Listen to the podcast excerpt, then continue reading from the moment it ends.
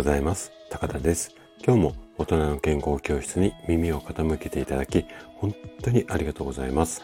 この放送は朝が来るのが楽しみ。そんな人を増やしたい。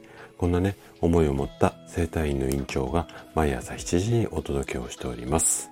さて今日はね人参の皮を剥いてませんか？こんなテーマでお話ししていきます。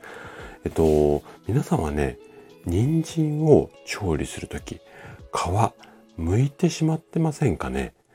実は、これ、せっかくの栄養素を無駄にしてしまう、こんな食べ方なんですね。じゃあ、なんで無駄になっちゃうのか？で、皮にはどんな栄養があるのか？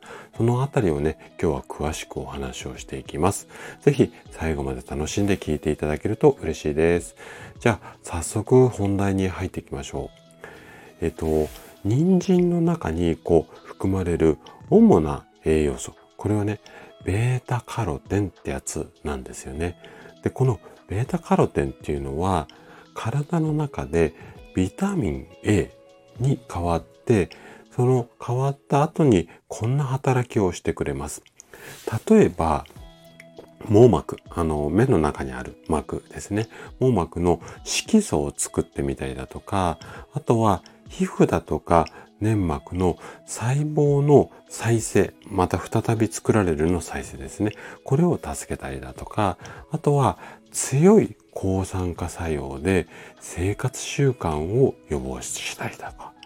ね、こんないいとこだらけのベータカロテンなんですけれども、人参の芯の部分よりも外側になればなるほど、このベータカロテンの含有量が多くなるんですよね。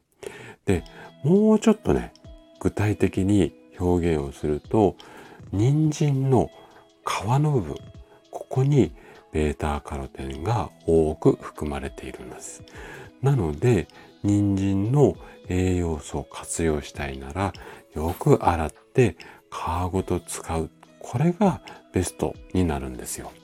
なんですが、どうしてもね、そのままこう、調理っていうのが気になるっていう方も最近は非常に多いです。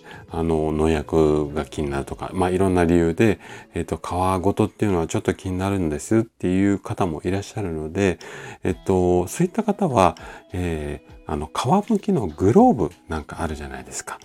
あの辺を上手に使っていただいて、できるだけね、薄くこう表面の皮だけ剥いて、それで、まあ、調理をするようにしてみてください。